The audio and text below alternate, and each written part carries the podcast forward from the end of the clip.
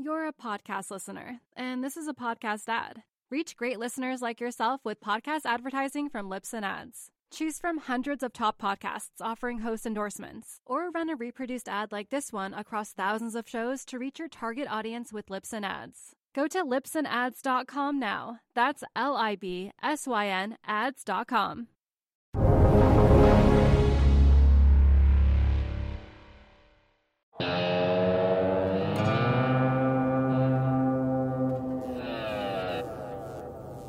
Fed Chairman Powell makes dovish noises. The bond market in turmoil again. High beta stocks also selling off. All that and more coming right up with RVDB guest Peter Boockvar. Peter, welcome back to Real Vision. Hi Ed, thanks for having me. Yeah, now, I, I didn't mention the fact that you were the C, you're the CIO of the Bleakley Advisory Group and also the editor of the uh, the Boock Report.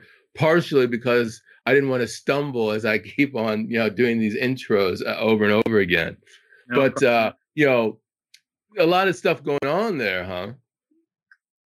Uh, what are you talking about? It was a nice, quiet day today. uh, so you know, I when I when I uh, put the headlines out, I was talking about Fed uh, Chairman Powell.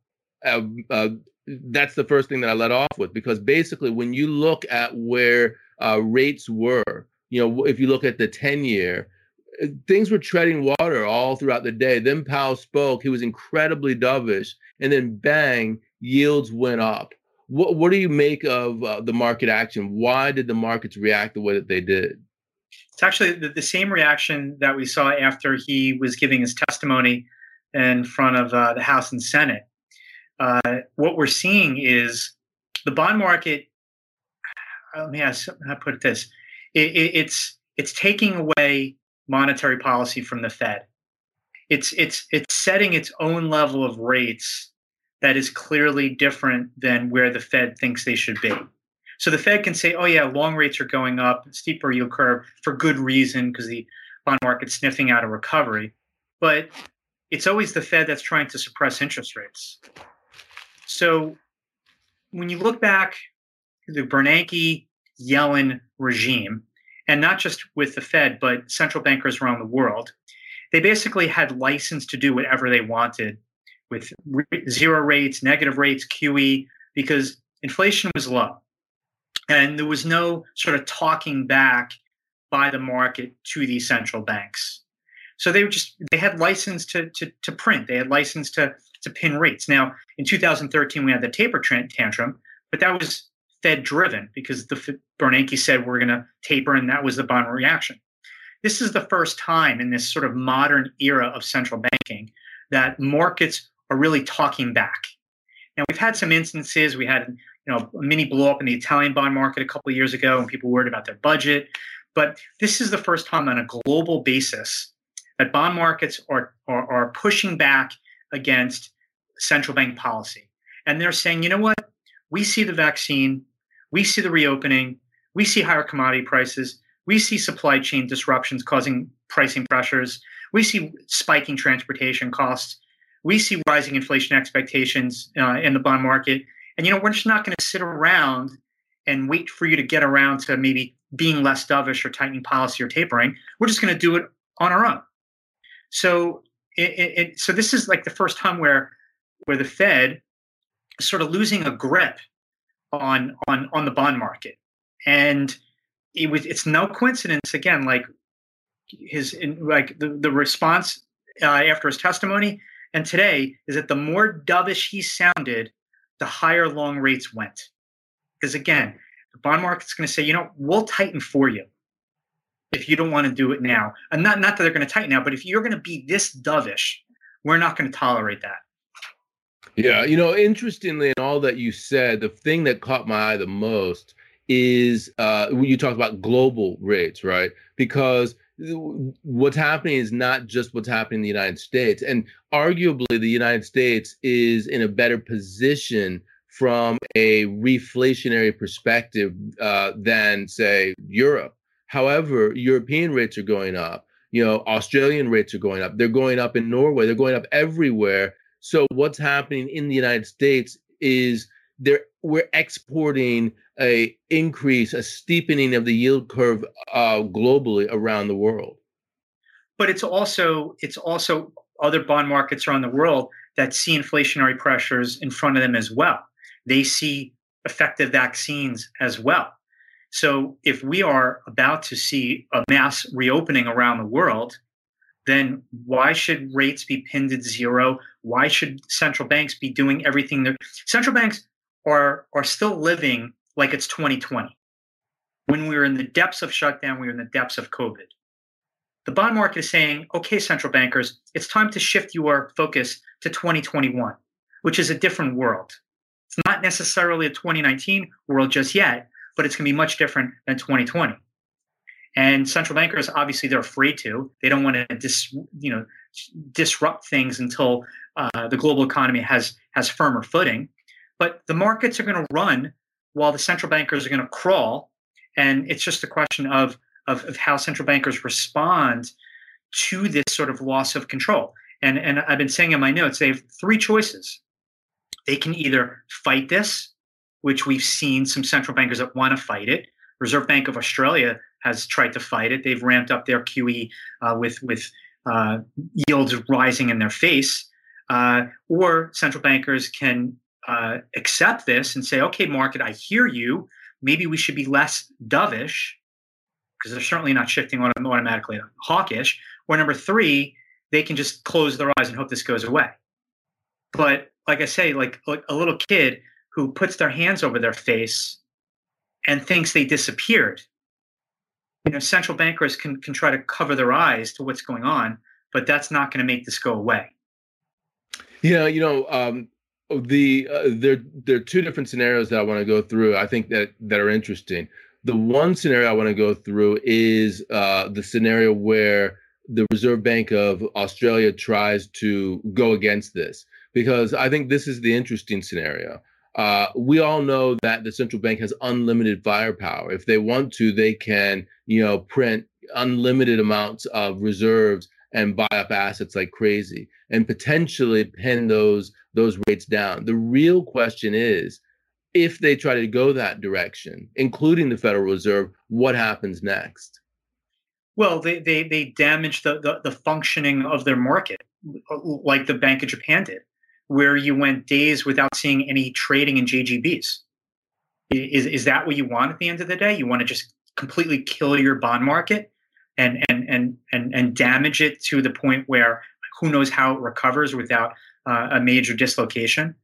So they have to be really careful because you know, central bankers like to use the excuse that that I'm going to buy bonds to improve market functioning that was one of the excuses of the Fed, uh, you know, a year ago. But right. the more they buy, they actually create dysfunction. They actually damage markets. So central bankers really have to be careful here. And what's ironic is that they can control the long end by being a little bit more hawkish about the short end instead of fighting the market. If central banks try to fight the market, particularly the Fed, I think they're going to lose. Now, it worked in Japan, of course. It's worked in Europe because they went negative. But trying to fight the market is is may work temporarily. But anybody that's seen uh, central bank intervention in the FX markets over the, the many decades, you know, typically fails. Right. Yeah. So what about the currency effect? Let's say that the Fed decides, you know what, uh, we're going to do YCC yield curve control. Uh, we're going to tell these guys we have unlimited firepower and we're going to cap these rates just like we did in the 40s and the 50s at uh, whatever rate it is. Let's call it two percent. That's it. You can't get more than two percent. Uh, otherwise, we're going to come in there and just you Bigfoot the whole thing. What what happened to the currency in that in that case? It certainly goes south, particularly if inflation starts to go to three, to four, to five, to six, while the Fed has rates pinned. I mean, you you can imagine Jay Powell's testimony in front of Congress if if inflation really gets into the, the mid single digits. And you have congress people's constituency screaming and yelling. And you have baby boomers screaming and yelling. They got a real problem on their hands. And it's very easy for people to throw at oh if rates go up the, the fed will just do yield curve control. It's much easier said than done. It, it, it's, it, it, it locks them in to a policy that uh, that that would be wholly inappropriate for higher inflation type situation, and it sets them up for a major problem when that YCC ends. Now, I'm not saying that they're not they may not try this. I mean, but they're going to look at how other central banks have done. Obviously, Bank of Japan, it's worked because they own more than half the JGB market. But if you look in Australia that you talked about, they have the short-term interest rate of 0.1 percent and they have y, YCC out to three years. That didn't stop the 10 year from rising 100 basis points in a short period of time. So just because you implement it doesn't mean it works. Now, can the Fed go out to 10 years? Well, what have we seen over the last five to 10 years? The, the more you kill your yield curve, the more damage you do to the profits of your banking system. That is why the Japanese bank stock index is down 90% from where it was 30 years ago, and why the European uh, Euro Stoxx six uh, bank index is down, you know, 75% from where it was in 08. So if you want to kill small, medium-sized banks in this country, yeah, go to YCC. So it, it's much easier said than done because there are major unintended consequences here and major direct consequences to the country's banking system. Where how do you have a good economy if you have damaged profitability within your banking system. And we saw that in Europe and Japan. You're a podcast listener, and this is a podcast ad. Reach great listeners like yourself with podcast advertising from Libsyn Ads. Choose from hundreds of top podcasts offering host endorsements, or run a reproduced ad like this one across thousands of shows to reach your target audience with Libsyn Ads. Go to libsynads.com now. That's L I B S Y N ads.com. Yeah, and, and you know, uh, the second uh, scenario that I wanted to run through with you of the three that you talked about was the cover your eyes, uh, hear no evil, see no evil scenario. That's the one where you get uh, rates going up and they continue to go up, and the Fed continues to make dovish noises. What happens in a scenario where we're looking at 175, 2% on the 10 year, and the Fed is saying, you know what? Hey, we, we have the same policy we've always had it doesn't matter that these rates are 2% now. What, what happens to markets at that point? So the Fed will respond when markets break, just as they have in the past, just as Powell did in January 2019 after a 2.5% Fed funds rate almost blew up the market in the fourth quarter of 2018.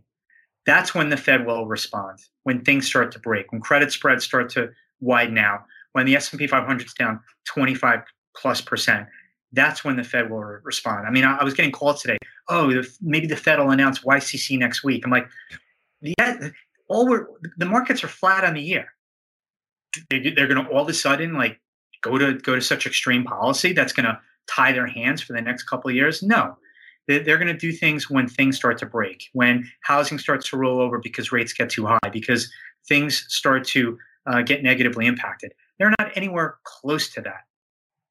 Right. But so these are the beginning innings. Three quarters too. Yeah, things can start to break if we get there.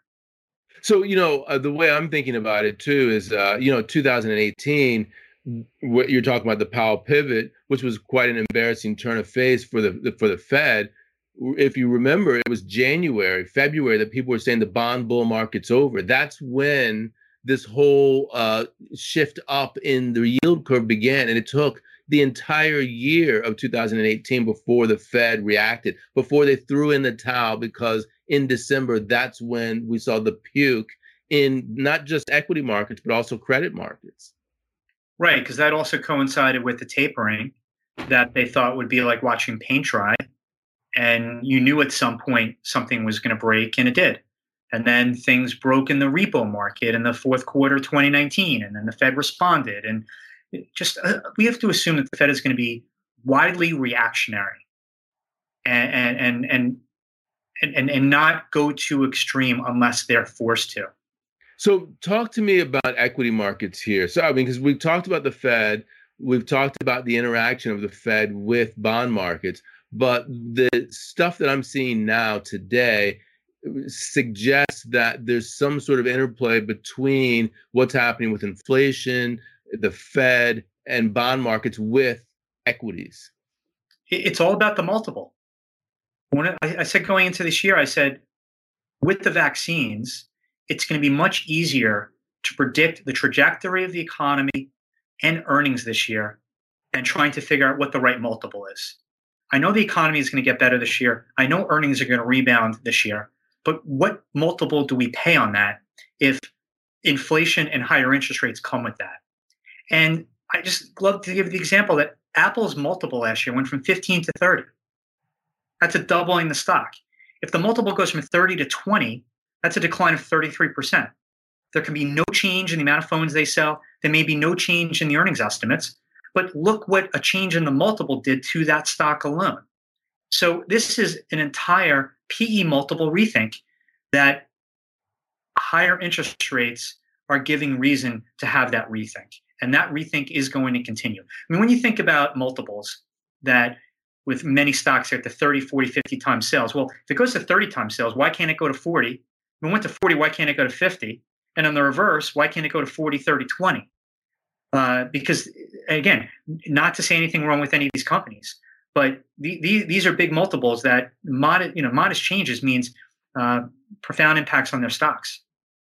You know, when you talk about the multiples of sales and those high numbers, it goes back to the high beta companies that I was talking about at the outset. Uh, what do you think about the reflation trade? A, in terms of the reopening, the post vaccine period? And then B, given this re rating of multiples, what does that mean in terms of how you balance your portfolio? Well, I, I think people have to understand that what's going to work in the next couple of years uh, is what did not work over the last couple of years, and vice versa. And what hasn't worked, you know, over the last five to ten years, is the commodity trade, is investing in international markets, and avoiding technology. Uh, that that didn't work at all the last bunch of years. But now that works because you say reflation, yes. Commodity prices, well, let's buy commodity stocks. Uh, international has dramatically lagged the last 10 years. Well, they may start to actually outperform uh, because there's value there and there's less dependence, depending on where you are, on, on technology. And that technology will still always be with us, and these companies will still be amazing. But if there's a multiple rethink, as I talked about, then there's going to be re-rating on those stocks. So now uh, we're at a, a level 153.7, I think the last time that I looked on the 10 year. Uh, I, I, spoke to a market technician uh, two or three weeks ago about how she's looking at the technicals in the market. And she talks about two Fridays at resistance uh, will give you a confirmation that we've moved into the next trading level. The next trading level that a lot of people are talking about is above 150. So what that means is, is, is that if you believe her technical indicators, we get to 150 we stay there this friday we stay there next friday now suddenly we've consolidated into a new range we were in the range of 1 to 150 now we're in a range of 150 to 2 markets could race higher to the 2% level, you know, overnight. Uh, when I say overnight, I mean over a number of days. What happens to those uh, those tech stocks that you were just talking about before in the near term if we get a continued sell off in, in bonds? Oh, they'll they'll continue to get plastered if we go sh- sharply to two percent, which ironically is where we were pre-pandemic. Now, granted, when we were 2% in the 10 year, the Fed funds wasn't at zero. So the carry was different. But that's what it is. It's just going back to that level. Uh, but we have to keep in mind, generally speaking, we, we have the, the, the financial foundation that the economic foundation that's been predicated on rates as low as possible that have have triggered extraordinary multiples in many parts of the market. So if rates are no longer as low as they were and they're higher, well, that's a multiple rethink. And an economy that's been so addicted and accustomed to extraordinary low rates that you don't need high rates to cause a problem. You just need higher rates. I mean, like I said, the, the Fed funds rate at two and a half percent caused a major problem in the fourth quarter of 2018. Historically speaking, you know, that, that's that's that's not much of a Fed funds rate, but it was enough to cause a problem. Because when you have such a massive pile of debt, small changes in interest rates times that massive pile of debt equals a lot of money.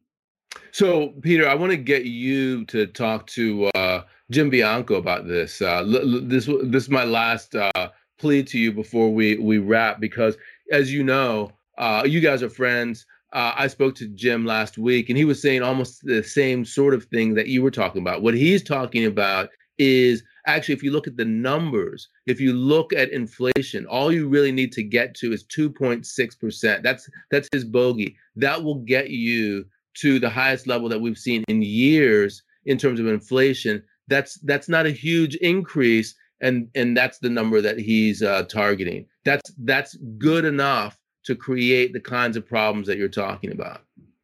Yeah, I mean, I, I don't know if he's referring to the CPI or PCE, probably the PCE, because uh, we, we don't we haven't been above two percent in a while. I have a problem with the PC metric as opposed to CPI, but yeah, you, you start to get to, to those levels. The, the question is, is the inflationary pressures we're seeing right now, which is before base effects kick in in terms of the, the calculations.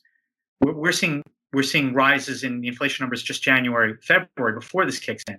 Is that after the base effects sort of wash out? I think inflation's still going to be persistently running two, three, four tenths a month. Those that take the other side think that come June, July, August, and everything tails off, and you know we have we inflation's right back down again. I think this remains sticky. I think it remains persistent, and I do think that it's going to further scare the bond market as the year progresses. Yeah, and you know my last question to you on that is what about the scenario, the crash up, crash down scenario? Meaning that here we are, we're in a world in which nominal GDP is going up. You know, the uh, the Atlanta Fed's talking about 10% Q1 growth. You're talking about uh, inflation uh, going uh, further. Jerome Powell's talking about letting the economy run hot. Maybe they're creating the, the preconditions for rates to go to levels that cause the economy to actually overheat in a way that causes it to come crashing down. And instead of going all the way up, we go up to a certain level and then bang, uh, we, we, we hit the floor again. Well, that's the thing is that central bankers, they're used to being in control. So it's easy to say to, for Jay Powell to say, yeah, let, let's run, let let's let things run hot. Well, the bond market is telling you we're not going to tolerate anything running hot. It's not happening under our watch. And this is the first time, again, in this modern era of crazy central banking, that the markets are really talking back. So just because central banks want to go this way, the bond markets are saying, well, we don't we don't want to. We want to go this way. And therefore there's not going to be a running hot thing because the market's not going to let them. Yeah, uh, I will leave it at, with those great words. Let's see how this all plays out uh, over the next few days. Uh, you know, we're over 150. Uh, things have really run far already, so I think uh, we're in for some trouble ahead. Thanks very much, and uh, let's get you back on with with Jim Bianco. Looking forward. That would be great. Thank you.